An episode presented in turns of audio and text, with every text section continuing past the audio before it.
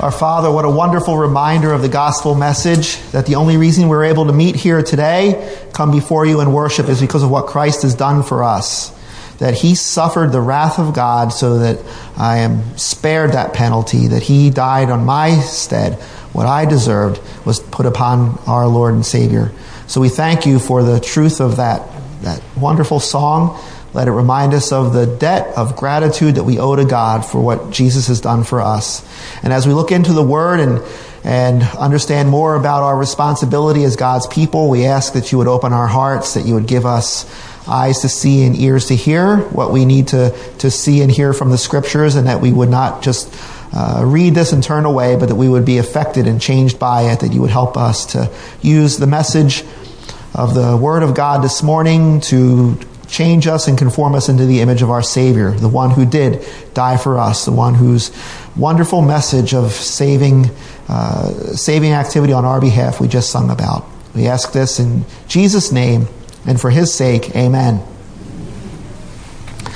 So, picture this this situation, and for some of you it may have happened more recently than for others. You're driving your car, and in the back seat you have a couple of young young children, and you hear some like little murmuring going on. And after a while, the children are like poking one another and like, stop, stop, eh, stop. And then eventually comes the, the cry for help. Daddy, tell him to stop. Or tell her to stop. And, and maybe if you think back a little further in your life, you may have been one of those people poking or getting poked and either being the cause of or crying out for help to stop this harassment.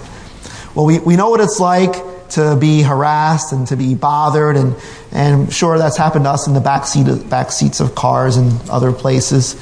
Well, the the text that we're going to look at today is ratcheting up several levels what it is to be harassed and bothered and calling out to a God, calling out to a calling out to somebody that we believe can change that situation.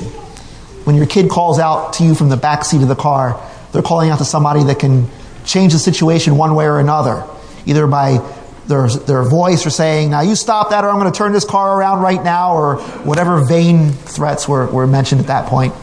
Well, when, when we read this passage in 2 Corinthians chapter 12, we see the same situation. The Apostle Paul was in a terrible, distressful, harassing, beaten down situation, and he was calling on the one that he knew could help him in this state. So our, our title for the morning's message is A Thorny Problem When God Says No to Our Prayers. And this is from 2 Corinthians chapter 12, and we'll be reading from verses 7 through 10. So I'd invite you, invite you to turn there with me, uh, 2 Corinthians chapter 12. As you're turning there, we, we just can't pick up these verses without giving some background and how we got to this point in the passage. The entire book of Second Corinthians is a large scale demonstration to the Corinthian church that Paul has the authority of apostleship to, uh, to tell them and to give them God's message for the church. And during the time when Paul was ministering to the church at Corinth, there were other people who thought that, that maybe Paul wasn't the kind of an apostle that they should follow for one reason or another.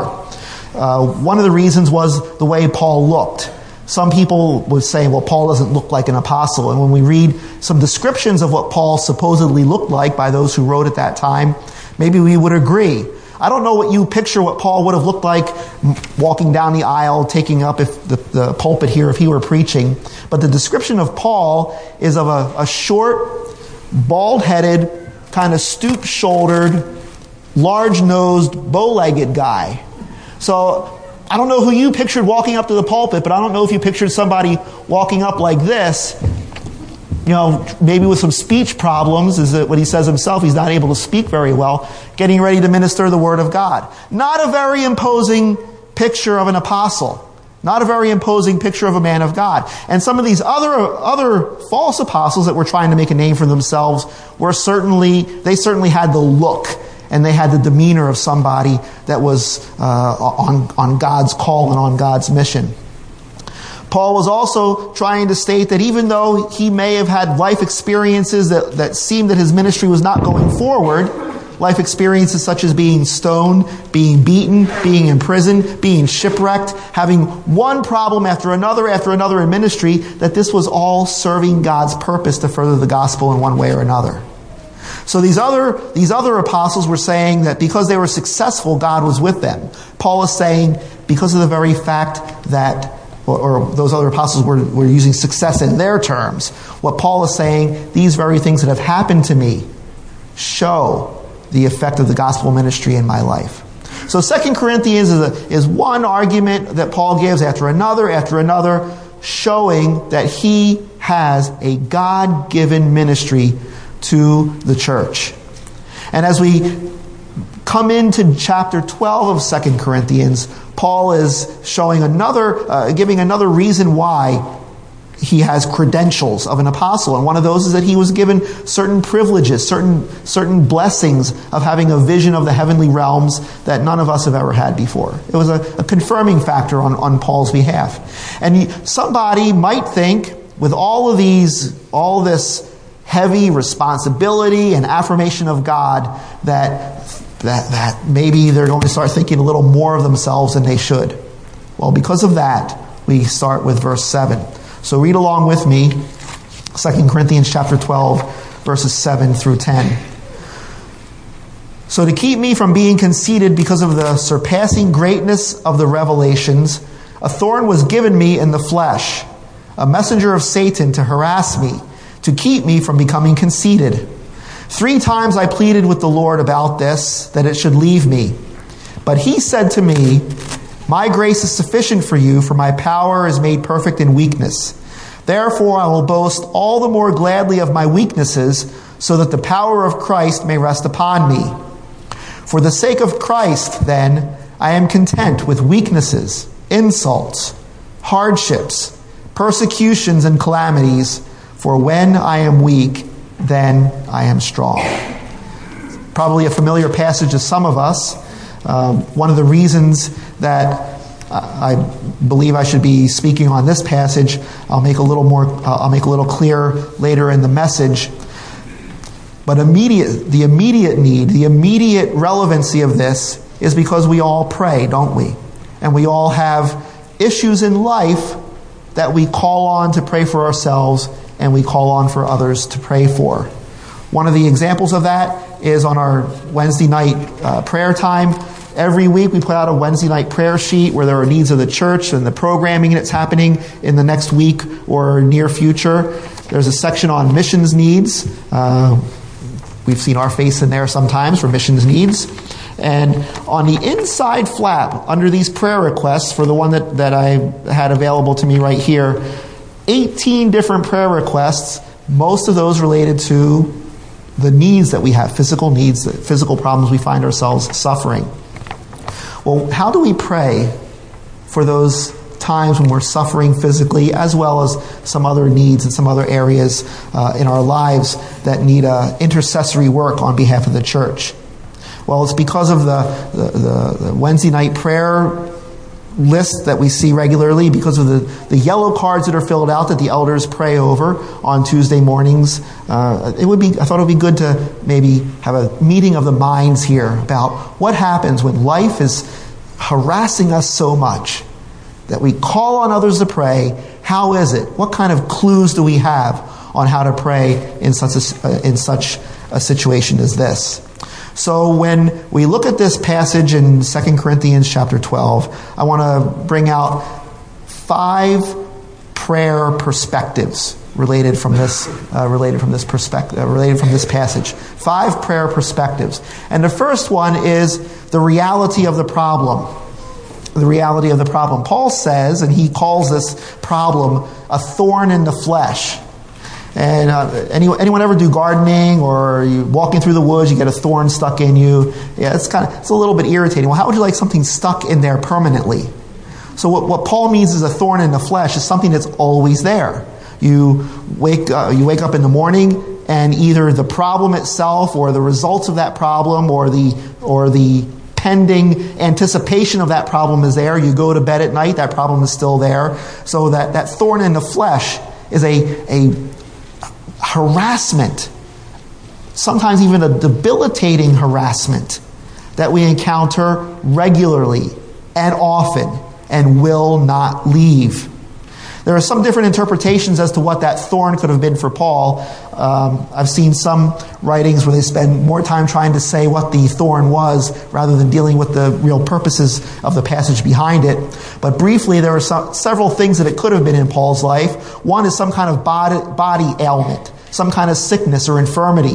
In some other of his writings, it may be that he, his eyesight wasn't very good or he had problems in that direction.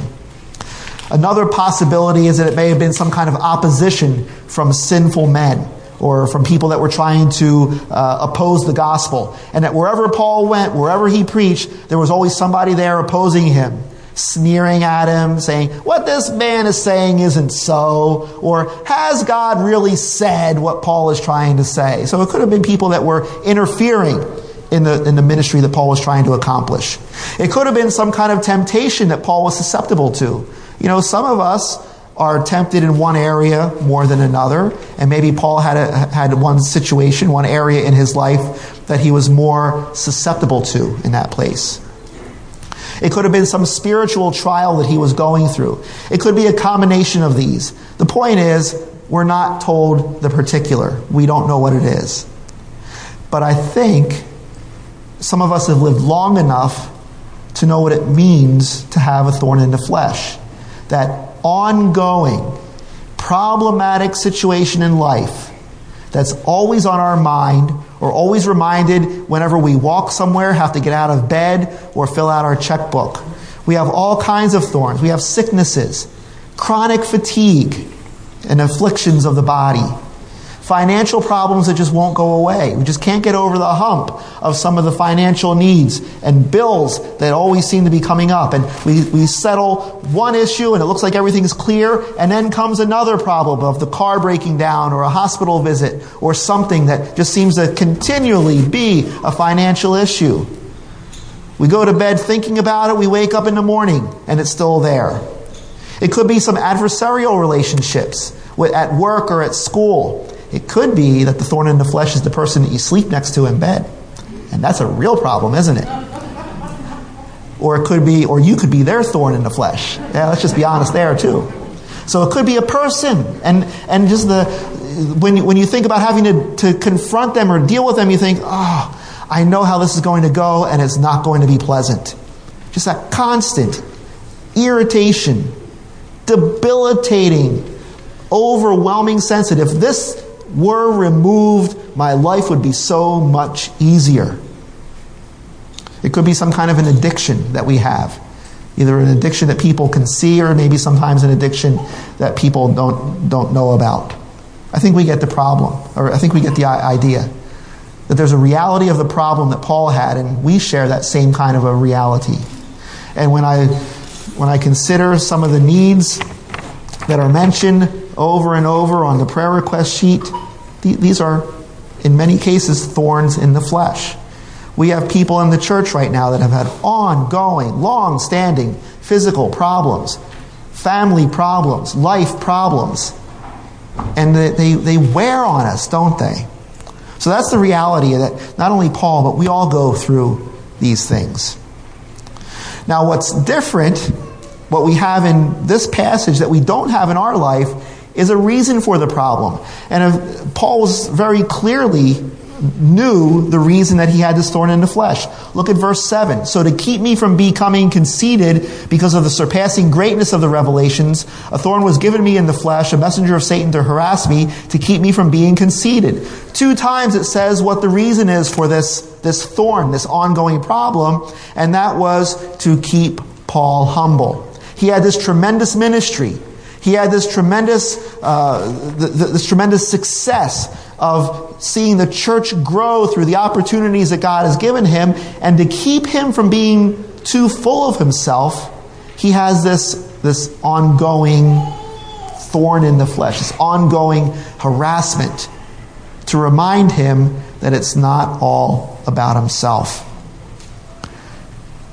We need to be aware that it's not all about us.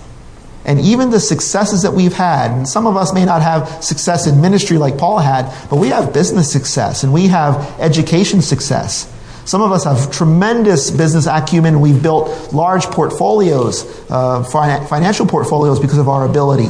And we have, we have so many capabilities with, uh, amongst ourselves that we may forget that God is the one who brings these things to pass. And we start forgetting God. So in Paul's case, he's had so much spiritual activity that he was, uh, that he was privileged to, to be a part of, that in order to keep from thinking it was too much about him, this, this pain, whatever it was, this pain was a regular daily reminder to not be conceited. Now, not every sickness and not every problem that we have is related to this purpose. If you have if there's something going on in your life, none of us can say that this is God is doing this to keep you humble. As as sure as the purpose that Paul is saying here. But we can say without any uh, contradiction of scripture that if you are enduring anything right now that is difficult, it is a humbling experience and it sends us toward God. Whether that is the ultimate purpose or the final purpose or not, for any problem that we're enduring right now, we can say that every time we are in a place of need, it should be driving us toward God, reminding us of our, uh, uh, uh of our inability to accomplish any of these activities on our own, to overcome problems on our own strength and power, but instead driving us toward God. So, lest there be any time for us to exalt self and forget God, we have these, these ongoing issues. So, the reality of the problem, these things exist. The reason for the problem, it brings us in a sense, uh, brings us to a sense of dependency on God. But then we have the regular prayer about the problem. And for some of us that have been enduring one of these kinds of thorns in the flesh over and over, we pray to God regularly, don't we? And this is not one of these tacked on prayers. Paul says in his words, three times I pleaded with the Lord about this. It's not one of those cases where we say, and, and bless this food to our body and help me with my thorn in the flesh, amen. Yeah, this is a this is a pleading. Daddy, make him stop kind of a pleading. So Paul is saying to God, God, can you make this stop? He's, he's invested in this, isn't he? It's not just a prayer, but it's a begging. And uh, he's not just doing it one time and saying, oh, well, God didn't answer. It's over and over. And I have a suspicion that the three times is not limited to only three. It's saying it's a regular occurrence in his life. And I wonder how many of us have the same situation where we've pleaded with God over and over and over and over for our thorn to be removed, for our back problems to be gone for our financial problems to be settled, for this relationship issue to be completed in a different way, to not cause such grief and strife. And we plead over and over for these things to be changed, and yet they're not changed. And go back again to either the, the prayer requests, some of them we've been praying for for months, or even the, the bulletin from today. We have we have people that we're praying for for months. And the answer is not to take away that pain or that problem. There's going to be a, a different answer. But the reason that we look only in one direction, we look for a healing or we look for a, a, removal of the problem because as a society, and this shouldn't be a surprise, but as a society, we try to avoid ple- uh, avoid pain, we avoid conflict, we avoid displeasure, and seek comfort and leisure and ease. And therefore, we pray in that direction. Because if, our, if we're conditioned to seek comfort and leisure and ease and avoidance of pain, obviously that's how we're going to pray and that's how we believe God should answer our prayers. But God has something else in store. We are, we are a people of problem avoidance. Instead of confronting it, we want the problem to go away. There's a, a joke that illustrates that. Here, here's another one of these kind of preacher jokes. So there's this guy that was sailing, sailing along. He runs into problems, and his boat runs aground on a deserted island. So he spends years and years and years on this deserted island, wondering if he's ever going to be rescued or not. But in the course of time, he builds a life for himself. Uh, and finally, after a long number of years, a smoke signal that he sets up every day is seen by a boat and, a, and, a, and a, another boat, and it comes to rescue him. And as his rescuers come to the island, this man wants to show the, the life that he set up for himself to his rescuers before being taken off and, and back to civilization. So he, so he takes these people to his, his compound and he says, here's the, here's the house that I built for myself, and I tried to, I tried to do a good job with it. Over here, this is my, my, my, I found some wild goats. Here's my goat pen where I raised some goats and got goat milk. And here's my water purifier over here. Um, and then he said, spirituality is very important to me. So here's, here's a grass hut. And on the top of the grass hut was a cross. He said, this, this is, this is where I would go to church. I don't know there's nobody else here, but this is where I would go to church because it's really, really important to me. So, so the rescuers are looking around, and some of them notice about 50 yards or so down the path, there's another grass hut with a cross on it. So they said, Well, if this is your church over here, what's that grass hut with the cross on it over there? And the man said, Oh, that's where I used to go to church. because we. Because, and we, we get that same, that, that same mentality here, is that instead of confronting issues, we avoid them. And when we, we bring that into our prayer life, that instead of asking God, and we're going to see the, how this works itself out here, instead of asking God to help us in this problem, we want Him to remove the problem. Because in our mind, just like leaving, if we have a problem in one church, let's just go to another one. If we have a problem with this person, let's leave them and go to another one. We affect the same way, uh, affect the same requests in our prayer. So we understand what it means to have regular, ongoing prayer about the problem. And, and in Paul's case, this was not selfish. This wasn't something that was for his own, own glory. He probably said, and if we listen to him pray, Lord, if you would remove this thorn from my flesh, I would be so much more effective for you. If you would remove this, this problem that is getting me uh, bothered every waking moment, if you remove this from me, how much more effective could I be in ministering for you? It sounds like a no brainer, right? The problem is, our thoughts are not God's thoughts. And our ways of looking at life are not God's ways of looking at life. So when, when Paul prayed this, here's the, the answer that he gets is a refocused answer to the problem. Verse 9. But he said to me, My grace is sufficient for you, for my power is made perfect in weakness. That's God's answer. Did God heal Paul? Okay. Here, here's, here's what I want you to do. This way, moving your head this way is yes. Moving your head this way is no. Okay, that's the intergalactic symbol for no right there. So, did God heal Paul?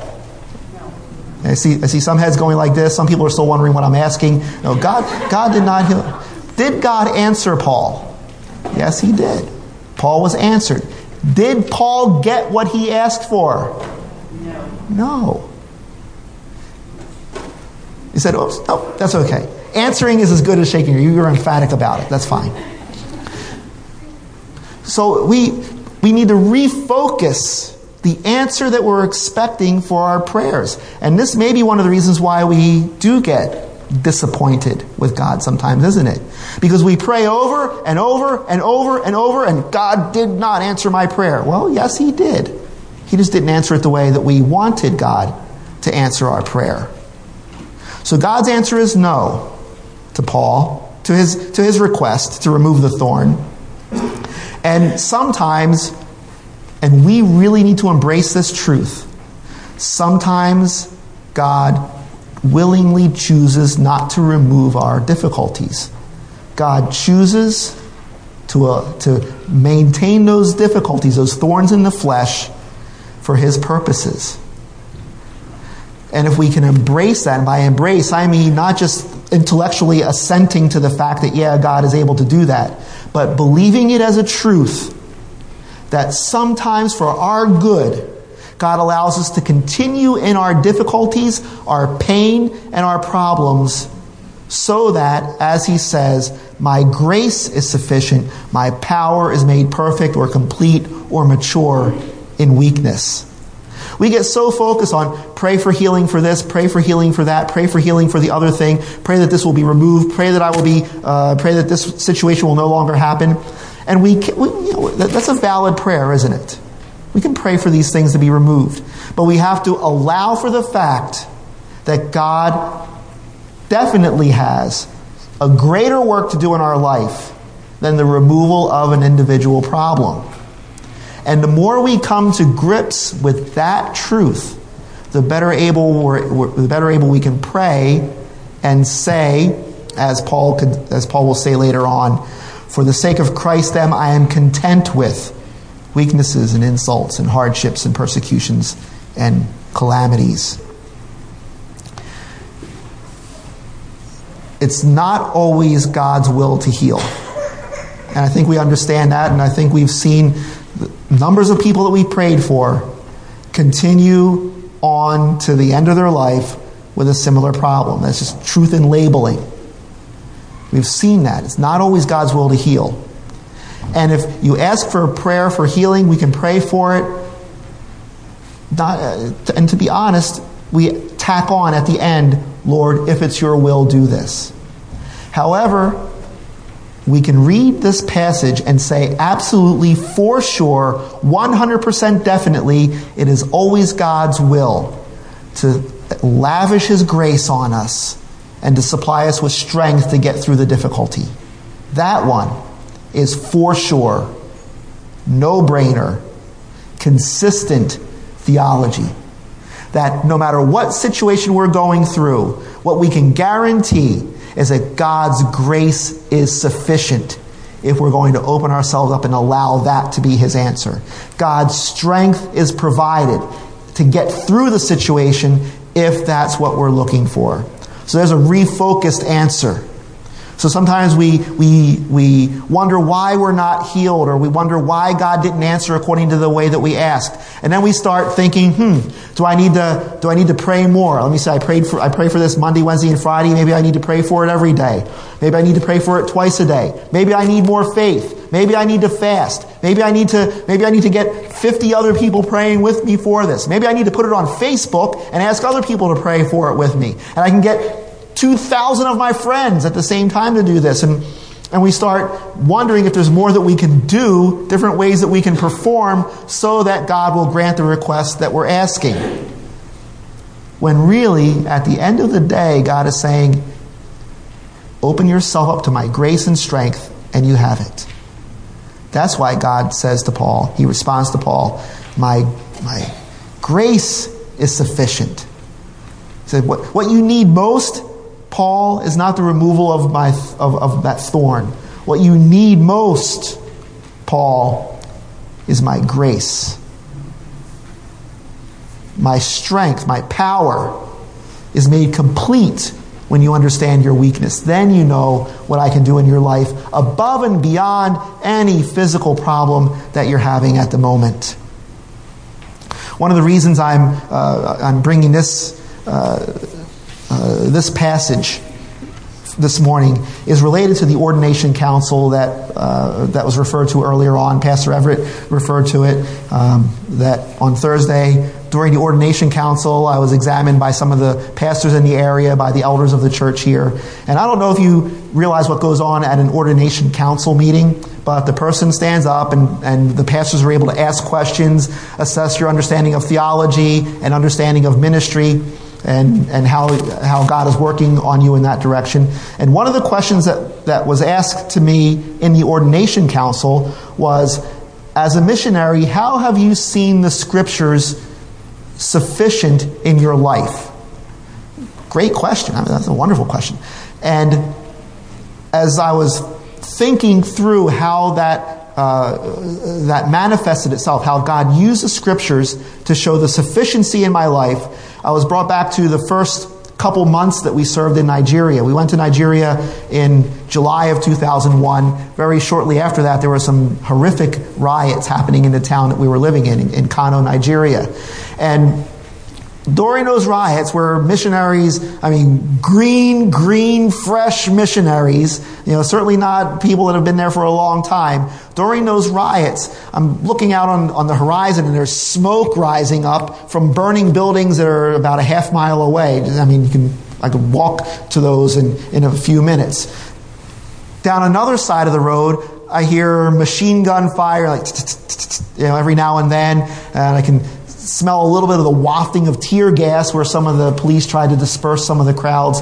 And, and during that time, where I should have been panicked, I should have been saying, How can we get out of here? What do we have to do? How can we be safe? There was a calmness that was there. God's, God's grace was provided. You can't store that up ahead of time. You can't prepare yourself for enduring those difficulties until you allow God to minister at that time to show His grace. And even during that, during the, the gunfire that was going off, my kids are playing soccer in the yard, and I'm thinking, everyone's at peace. My, my other thought is, this is really messed up. I should be like really worried about this, but I'm not. But, but my kids are playing in the yard, and these things are going on, and there's a confidence in the way that God is working through things. Didn't, you know, several people, hundreds, died in that riot. And it was not a good situation to be in. But during that time, we experienced the grace of God that was needed at that point. His grace was sufficient, not my own plans and, and, and ways to avoid the difficulty, because we were in the difficulty, but God showed His grace. And as I, uh, that was one of the, one of the answers to that question at the ordination council. Uh, and then I was reflecting at other times how God did show his grace during times of sickness, during times of difficulties. And you can't, you can't get it ahead of time, and you can't understand his strength to get through things until you go through it. And it would be nice to have an injection or a pill or something we can take that automatically helps us understand and appreciate God's grace and strength. But really, the only way to, to get stronger is to go through difficulties, such as what Paul was going through here. Later on, in, in, if you read through more of 2 Corinthians, you see other things that Paul endured shipwreck here, driven from cities, people, uh, people trying to sabotage his ministry. He went over and over and over it again. And what he realized is that it was all worth it to experience what Christ has for him. So the fifth perspective on prayer is request, requesting a different outcome for the problem. Along with your prayer for healing of an infirmity, removal of a situation, we need to open ourselves up to request a different outcome, which is to know God's grace and strength. Paul says, I will Therefore, I will boast all the more gladly of my weaknesses, so that the power of Christ may rest upon me. I think after Paul was confronted with this, his prayer changed from, Oh God, remove this thorn, to, Oh God, show your power in me through this. That Paul's prayer changed from, Lord, deliver me from this, to, Lord, help me be content in this. Because as, as difficult as it is to go through a physical problem or an emotional problem or a spiritual problem or a relational problem, one of the things that will, that will ruin us is a lack of contentment with our situation.